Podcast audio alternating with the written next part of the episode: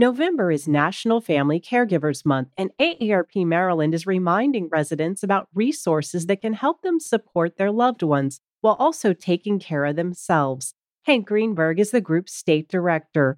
No matter where Marylanders are right now in their own caregiving journey, having information at their fingertips will truly make the process easier.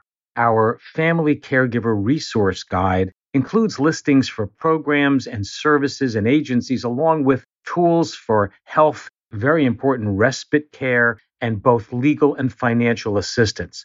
Supporting family caregivers is one of our key issues.